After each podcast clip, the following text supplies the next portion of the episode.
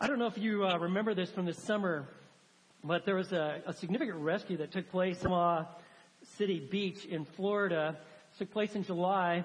Uh, there were uh, two boys, and they were kind of playing along in the in the shore there, and they all of a sudden got pulled into one of those rip tides. I don't know if you're familiar with them, but they literally pulled these two boys out into the ocean, and they're screaming for help, and their mom hears them, and mom goes running out, and guess what happens to her?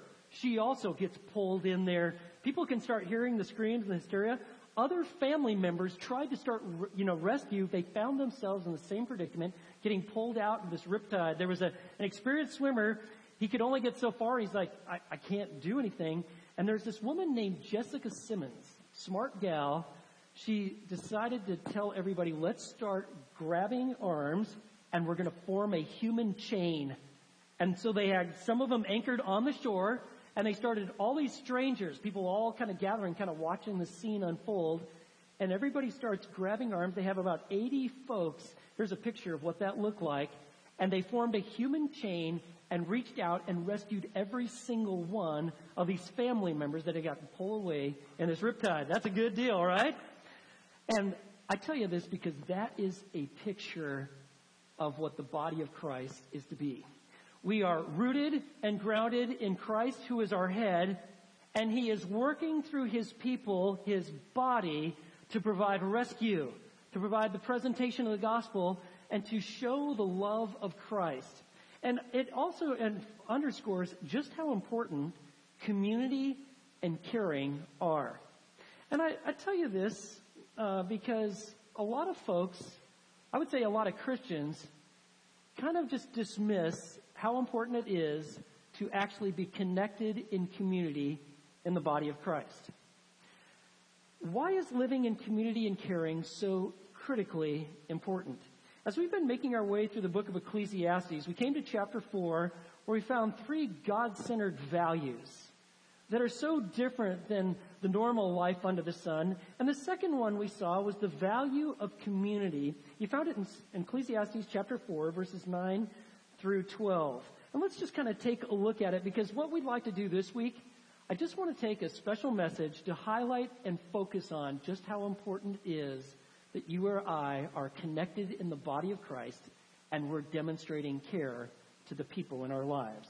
Look at Ecclesiastes chapter 4 verse 9. He says, Two are better than one because they have a good return for their labor. There is a far greater productivity that comes when you're united with another individual or a group of individuals. You can only do so much as one individual, but when you actually have more than one. You have some synergism. You got a one plus one kind of three equals equation. And then notice what he also said in verse 10.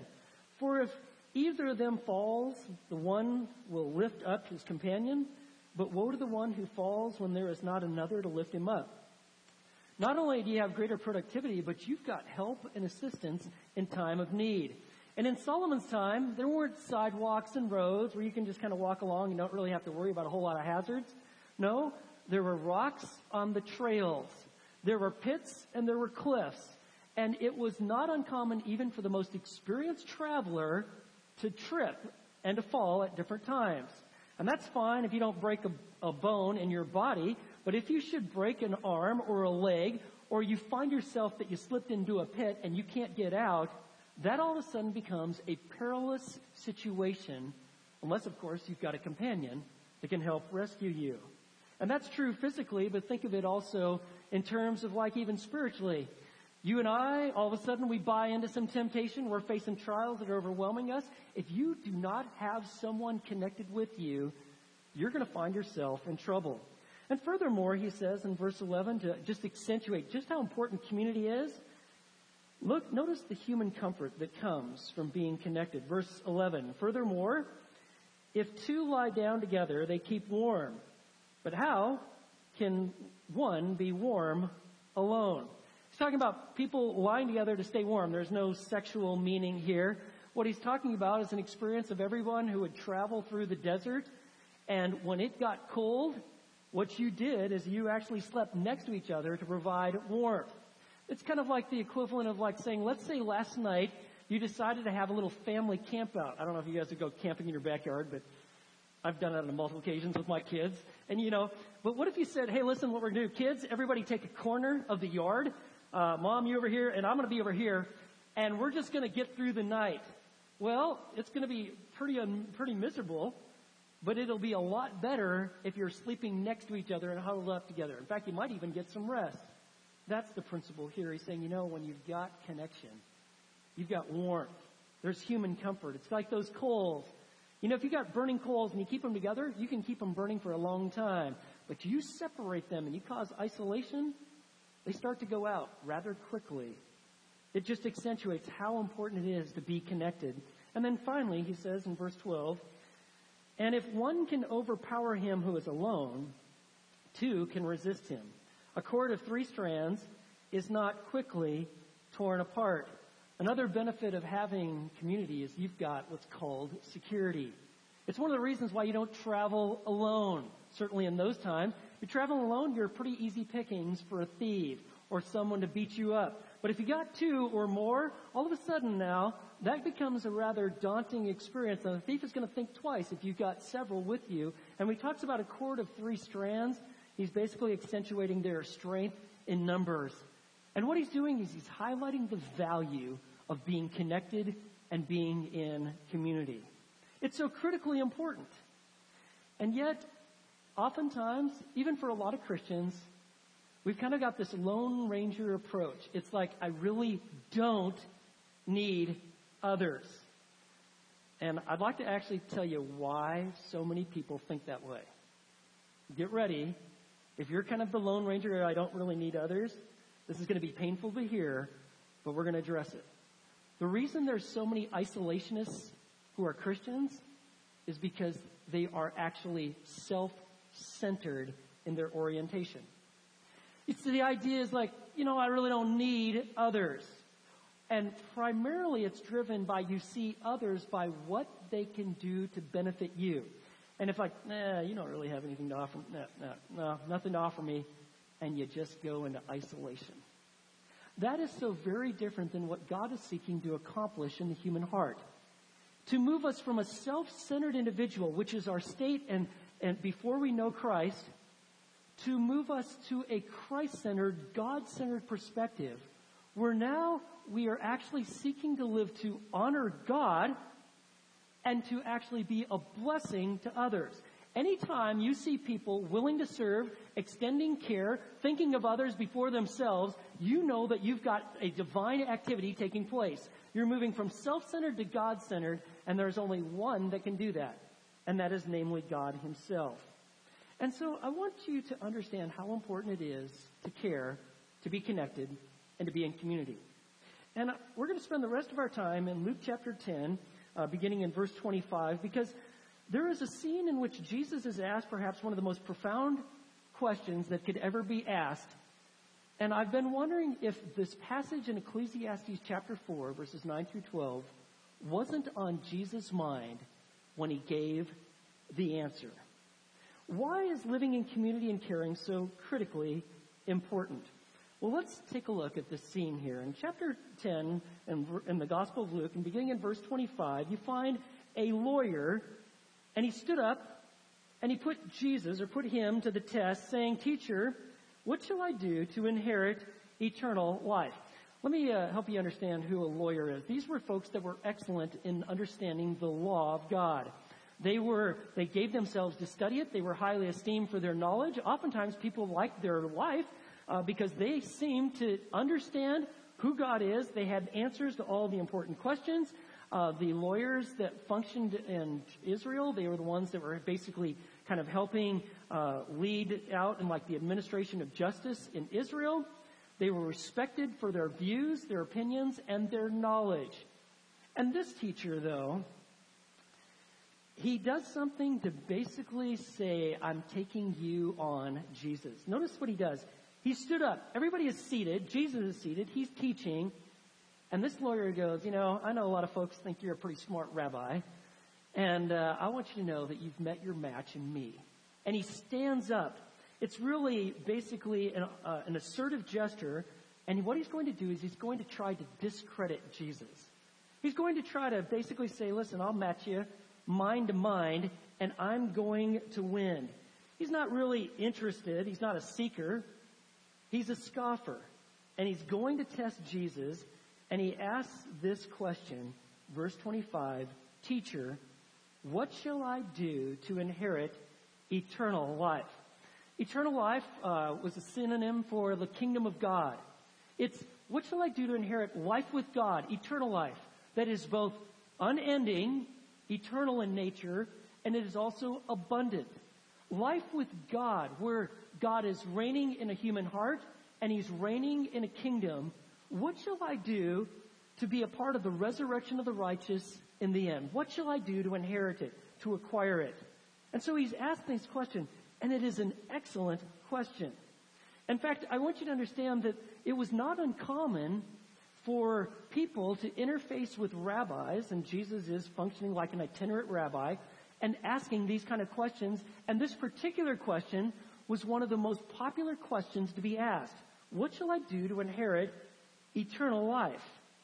And it's a great question.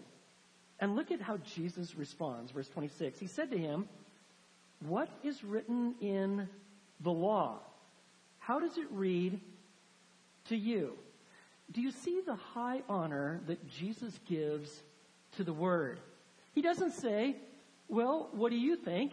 He doesn't say, Well, what do the scribes or the Pharisees or the priests think? What are the traditions of the elders? What, how do they answer that question? Because that really isn't all that important. What's really important is what God has said. And so he asked them that question. I, I, want you to know the most important question that you and I can ask is what's found like in Romans chapter 4 verse 3. What does the scripture say? What does the word of God say about the matter? And so Jesus turns the question onto him.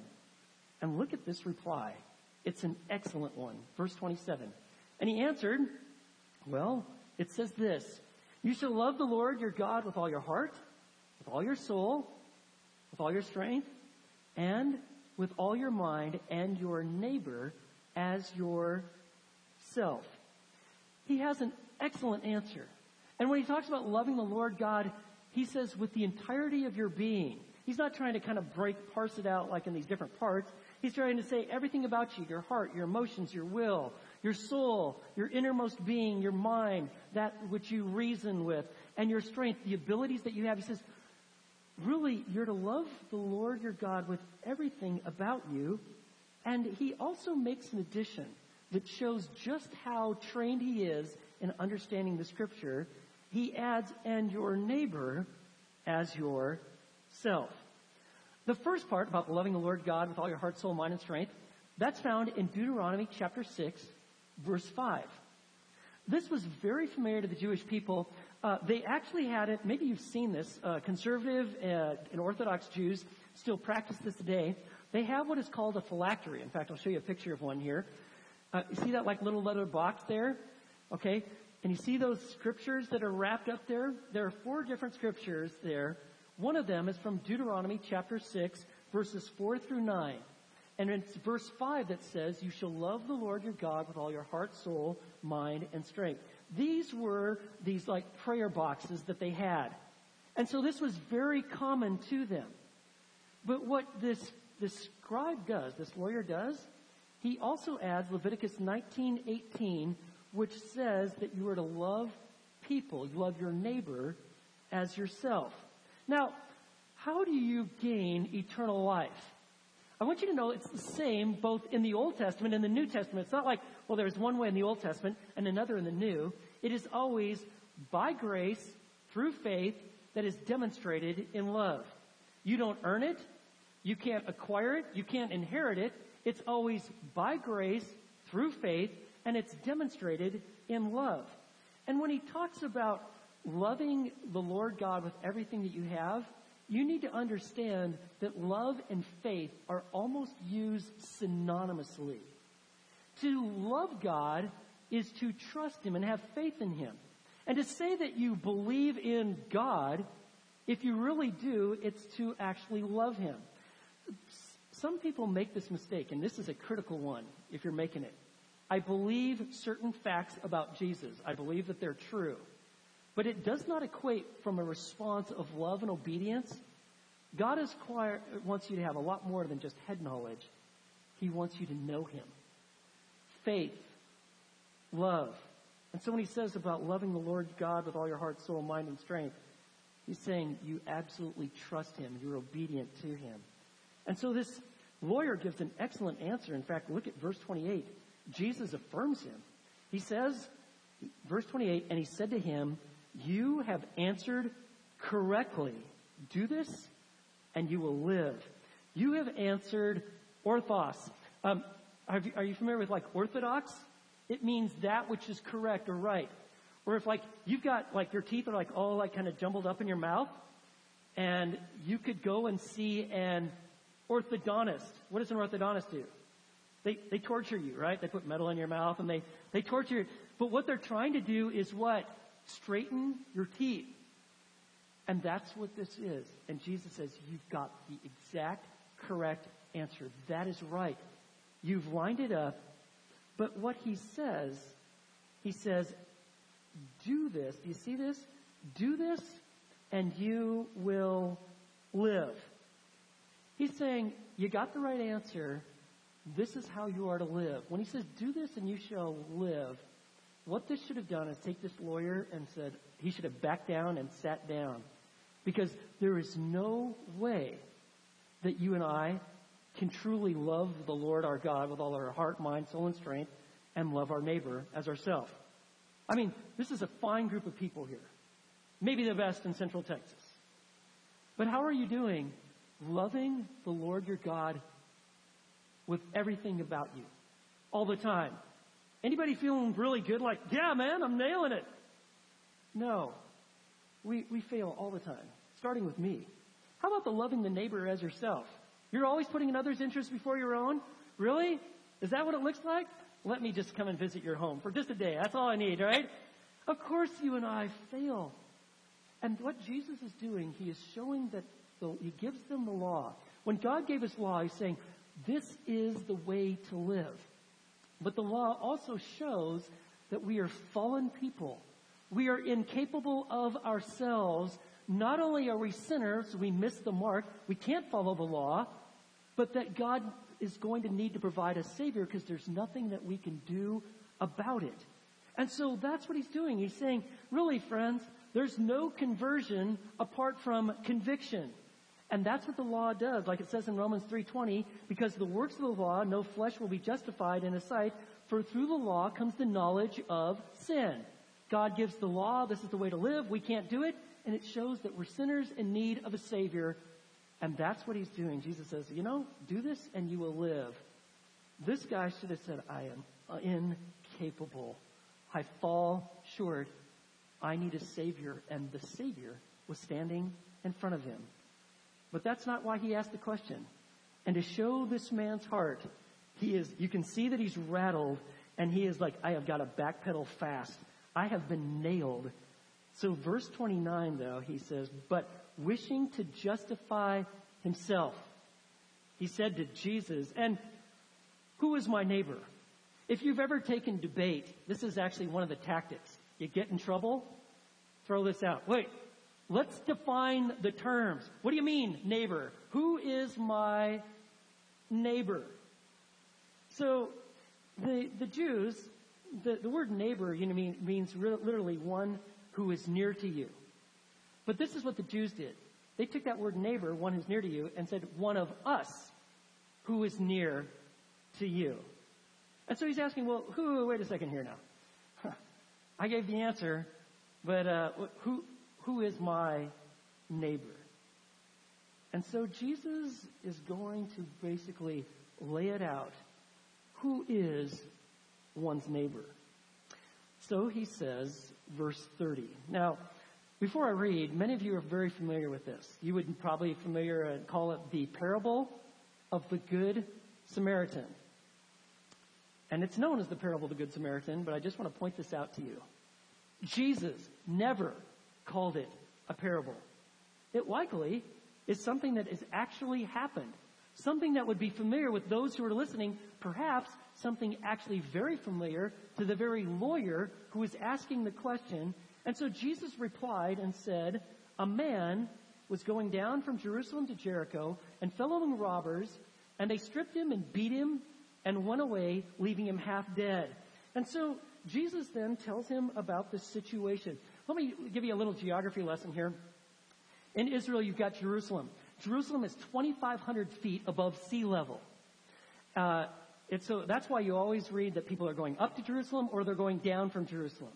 Jericho is kind of off to the uh, north and to the east, and it is 800 feet below sea level.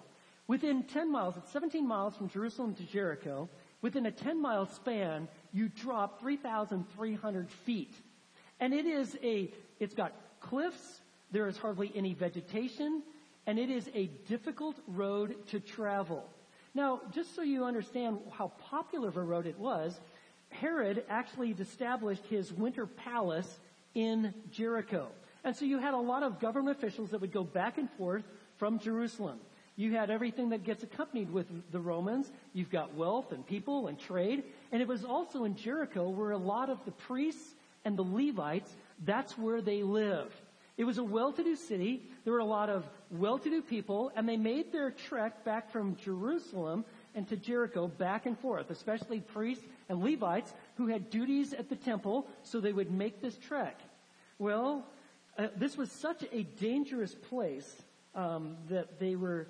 What would happen is that criminals would take full advantage of this.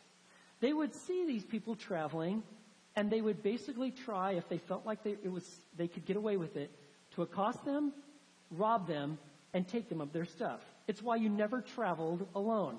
So dangerous was the journey between Jerusalem and Jericho, it was referred to and given the name the path of blood or the ascent of blood. So common was it, was it that you would actually get beat up and taken advantage of. And that's exactly what happens. And Jesus says, and so there is this man, and he's going down from Jerusalem to Jericho, and he fell among robbers, and they stripped him, and they beat him, and went away, leaving him half dead. Everything you could imagine the broken teeth, the blood, perhaps even a compound fracture. It would be very evident, and the man was so beat up that he looked dead. They stripped him. You and I, we've got plenty of clothes, but actually a lot of folks didn't have a change of clothes, so they literally, to take clothes would be something else that you could have. They not only took whatever he was carrying, they even stripped him of his clothes. They beat him up. They left him naked. He's bloody, he's in the dirt, and he looks like he's dead. But hope, hope is there. Look at this, verse 31. And by chance, a priest, one of the very best of men, was going down on that road. And when he saw him, he passed by on the other side. The priests were Levites, and they were also direct descendants of Aaron. They kind of had the lead roles in the temple. They were the ones that were involved in the teaching of the law, the administration of the temple, the religious education of the people. They were involved in like inspecting uncleanness, and they were held in high esteem. And this priest, you would think if anybody is going to help, it's a guy who's been leading in the worship of God, doing service at the temple of God, and yet when he sees this guy, he looks like he's dead, maybe he's thinking, well, he's dead, and if to touch a dead person, if you're a Jewish person, you touch the dead person, it made you ceremonially unclean. But he's already done with his ceremonial service, and yet the Bible says that he's half dead. Jesus saying, he's not totally dead. He just looks like he's dead. He's half dead. This priest, he, it's kind of a colorful way of saying he refused to love his neighbor. He passed by on the other side. Well then, there's another guy that passes by, verse 32. Likewise, a Levite also. When he came to the place and saw him, he passed by on the other side. A Levite, uh, also, they assisted the priest in the service of the temple. They involved in a lot of uh, help, sometimes even religious education. They were involved in some teaching, but their role was to support the priest. And this Levite, he sees this guy, and he too passes by. I don't know if they were afraid to be ambushed. I don't know if they thought they were just hard-hearted. They couldn't be inconvenienced. They didn't care. Maybe they uh, incorrectly thought, well, God brought judgment to them. and I don't want to interfere with that. You know, some people kind of just like have this completely wrong view of God. And he passes by. You know, this situation is not too unlike what happened to LaShonda Calloway, July 2007, Wichita, Kansas. LaShonda William Calloway was actually at a, a convenience store. She was accosted and actually left to die in this convenience store. We actually know exactly what happened because they had cameras, there, here it is, in this convenience store of what happened. And furthermore, did you know that there were five people recorded on the camera that actually walked past her, saw her lying there, and did nothing about it? Well, well, that's not completely true. There was, there was one that stopped, pulled out a cell phone, took a few pictures, and then left. It was horrific.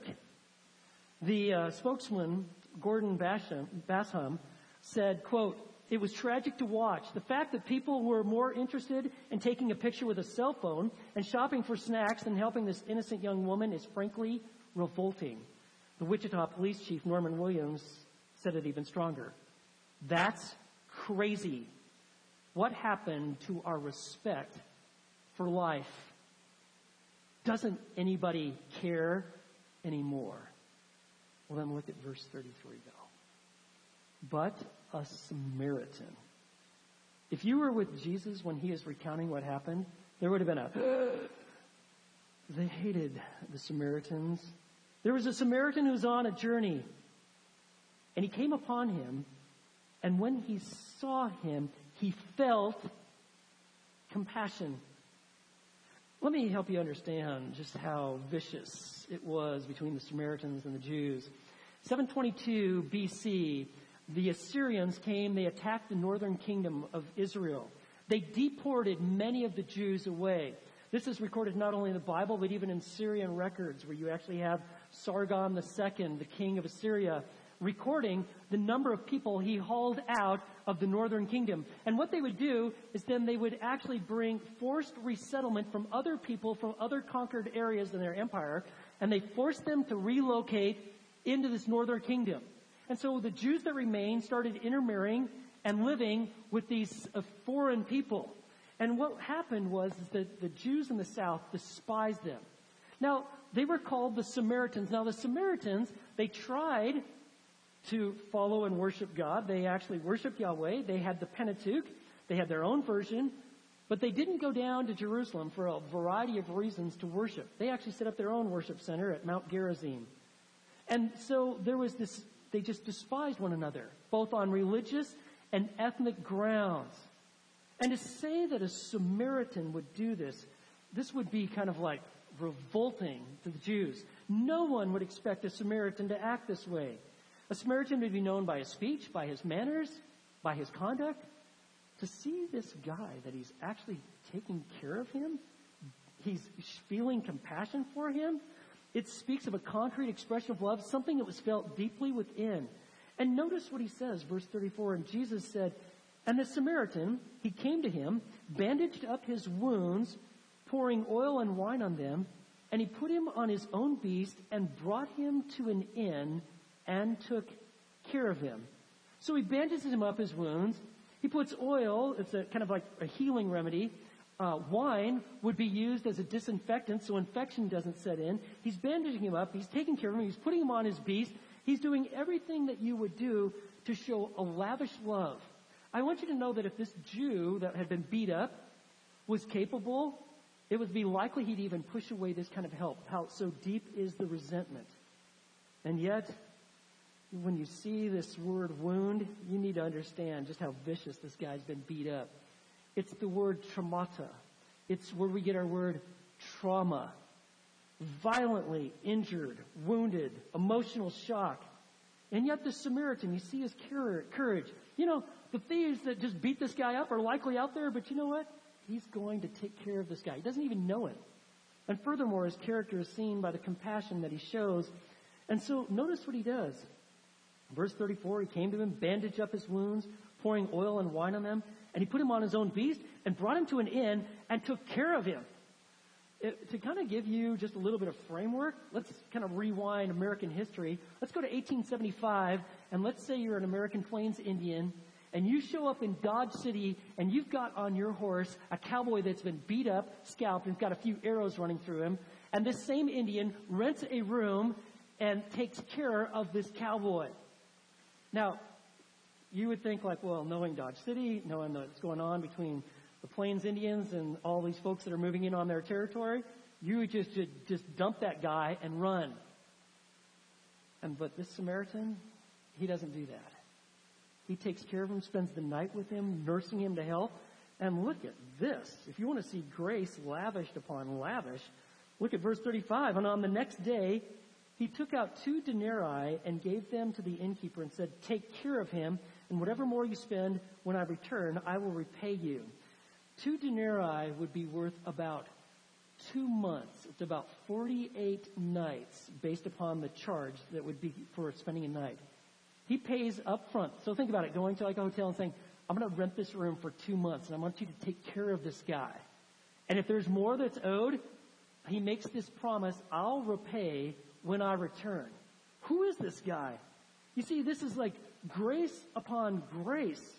This is just lavish love. This is caring to a degree that most people, if any, have ever encountered. And so then Jesus, telling about this account, he asked this question Which of these do you think proved to be a neighbor to the man who fell into the robber's hands? So Jesus has now changed the question. It's not like, who is my neighbor? He's asking, who has been a neighbor to this man? And this lawyer, you gotta just know his mind is spinning. The reels are running. And he said to him, verse 37, well, the one, notice he can't even use the word Samaritan. The one who showed mercy toward him. And Jesus said to him, you go and do the same. What Jesus is doing is he's showing this is what it looks like to be in my kingdom. Because in my kingdom, caring is a priority. In Jesus' disciple making ministry, there is going to be a love for God and for a love for others. In a Christ centered approach for life, there is not only living to the glory of God and loving and trusting Him, there is going to be the expression of genuine care. Now, this command to go and do likewise, and it's kind of a present imperative, meaning a continual way of life, He's not saying, hey, this is a condition on how you get into the kingdom. No, what he's saying is this is a response once you're in it. You want to know what it looks like? It looks a lot like love. Now, for the for the um, Samaritan, I mean, you're thinking like, wow, that was rather costly. The kind of love that was lavished by the Samaritan. But I want you to think about the Levite and the priest. Think about how costly it was for them. On the missed opportunity to be a good steward of all that God had given them. They could have become better men had they actually taken advantage of the situation that God presented to him. But I want you to also think about the Samaritan. Do you know just how many countless acts of kindness have been done because of this one act by the Samaritan? I mean, we have, even today, hospitals that are named after this guy, the Good Samaritan. There are ministries. There are countless acts of kindness that are shown to others because of this one act of kindness. I mean, we even have RV parks and RV clubs named Good Sam's.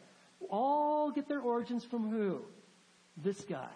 Because God is saying, I want you to know what it looks like to be in my kingdom. It is to love me and to show that love, to truly care about people.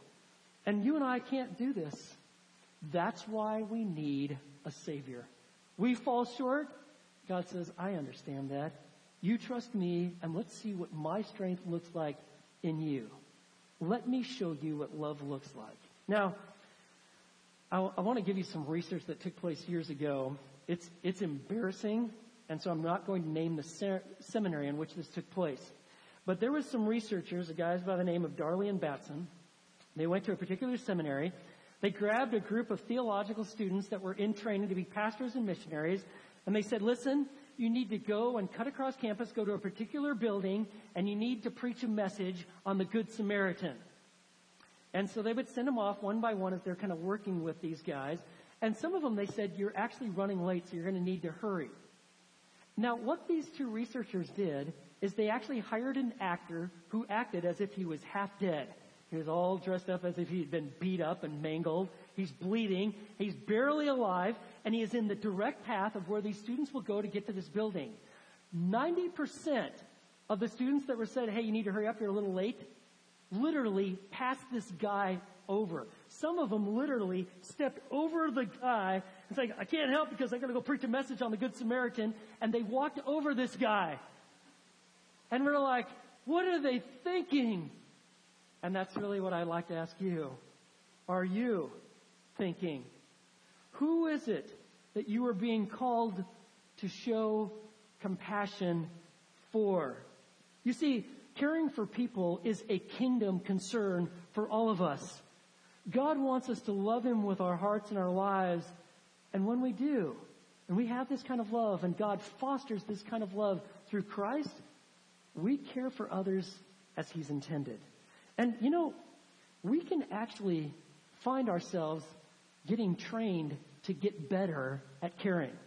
I mean, it's important to gain skills. I think a lot of us, we've gone to school, uh, we've got training to acquire schools, maybe we went to university, tech school, we were mentored by someone so that we can do things better. Because training, frankly, can be very helpful. Let's say tomorrow you get in your car and it doesn't start and you just are, do not know what to do. You need help. So on one end of the spectrum of help is an individual that doesn't even know how to open the hood of a car. Don't, don't put your hand down if that's your category. Like, you know, I, I wouldn't know how to, I don't know how to open my hood, okay? On the other end of the spectrum is someone that has so much training that they can rebuild engines and do. Who would be most helpful in that situation? Probably the folks that have the training, right? Or think about it like in the medical world. You have an injury, uh, you're not exactly sure what to do. So on one end of the spectrum, popular with a lot of parents, hey, if you're not sure what to do, the kid's crying, what do you do? That's right, you put a band-aid on it, right? And you kiss it, and remarkably it gets better, right? Or at least the kid thinks so, for a while. On the other end of the spectrum of care is our people, doctors, men and women that are highly trained and very skilled, surgeons, specialists. They can offer a higher degree of care. And I want you to understand that in the body of Christ, He wants us well functioning. You remember what He says in Ephesians chapter 4, verses 11 and 12? It says, And He gave some as apostles, and some as prophets, and some as evangelists, and some as pastors and teachers for the equipping of the saints for the work of the service to the building up of the body of Christ. God wants His people equipped, trained, and actively working. And I want you to know that in our church, we are about to take the next step in caring. We not only want to understand why caring is important and to care, we want to get good at it. And we've got a group of people that are called part of a Stephen ministry. They are Stephen leaders that have been undergoing intensive amount of training to get good at caring and get good at training others to care. Stephen ministry is a one-on-one caring ministry. It's Christ-centered. It's confidential and it's meant to bring the love of Christ to the hurting. And so that's what we're going to do. We're going to commission these Stephen leaders. To give you a kind of a picture of what Stephen leaders are like, they're like white blood cells in your body. You know, when you have an infection, you know what happens? These white blood cells that are in your bloodstream, they all go to where the infection is because they're going to deal with it. And that's what Stephen Ministry does. There's a problem. There's someone that's hurt. They're the ones that like build a chain, like link arm to arm, and they're bringing the love and the care of Christ. All of us are to care. And we want to get good at it. I just want you to tell just kind of some of the needs that you'd find in any church. There are people that are grieving, the terminally Ill, their families, the homebound, victims of disaster. You've got folks that are unemployed, facing a job crisis, major life transitions, the elderly, the lonely, chronic illness, disability, divorce, the separated. And what is needed is not avoidance, like, oh, I'm just going to go around this. I don't want to get involved. What is needed is the love, compassion, the care of Christ. What is needed is community. Because caring for others is a kingdom priority. It's not an option. Friends, it's our opportunity to experience and express the love of God. So at this time, I'm going to invite uh, those Stephen ministry leaders. You've been doing all the training. I want you to come up here.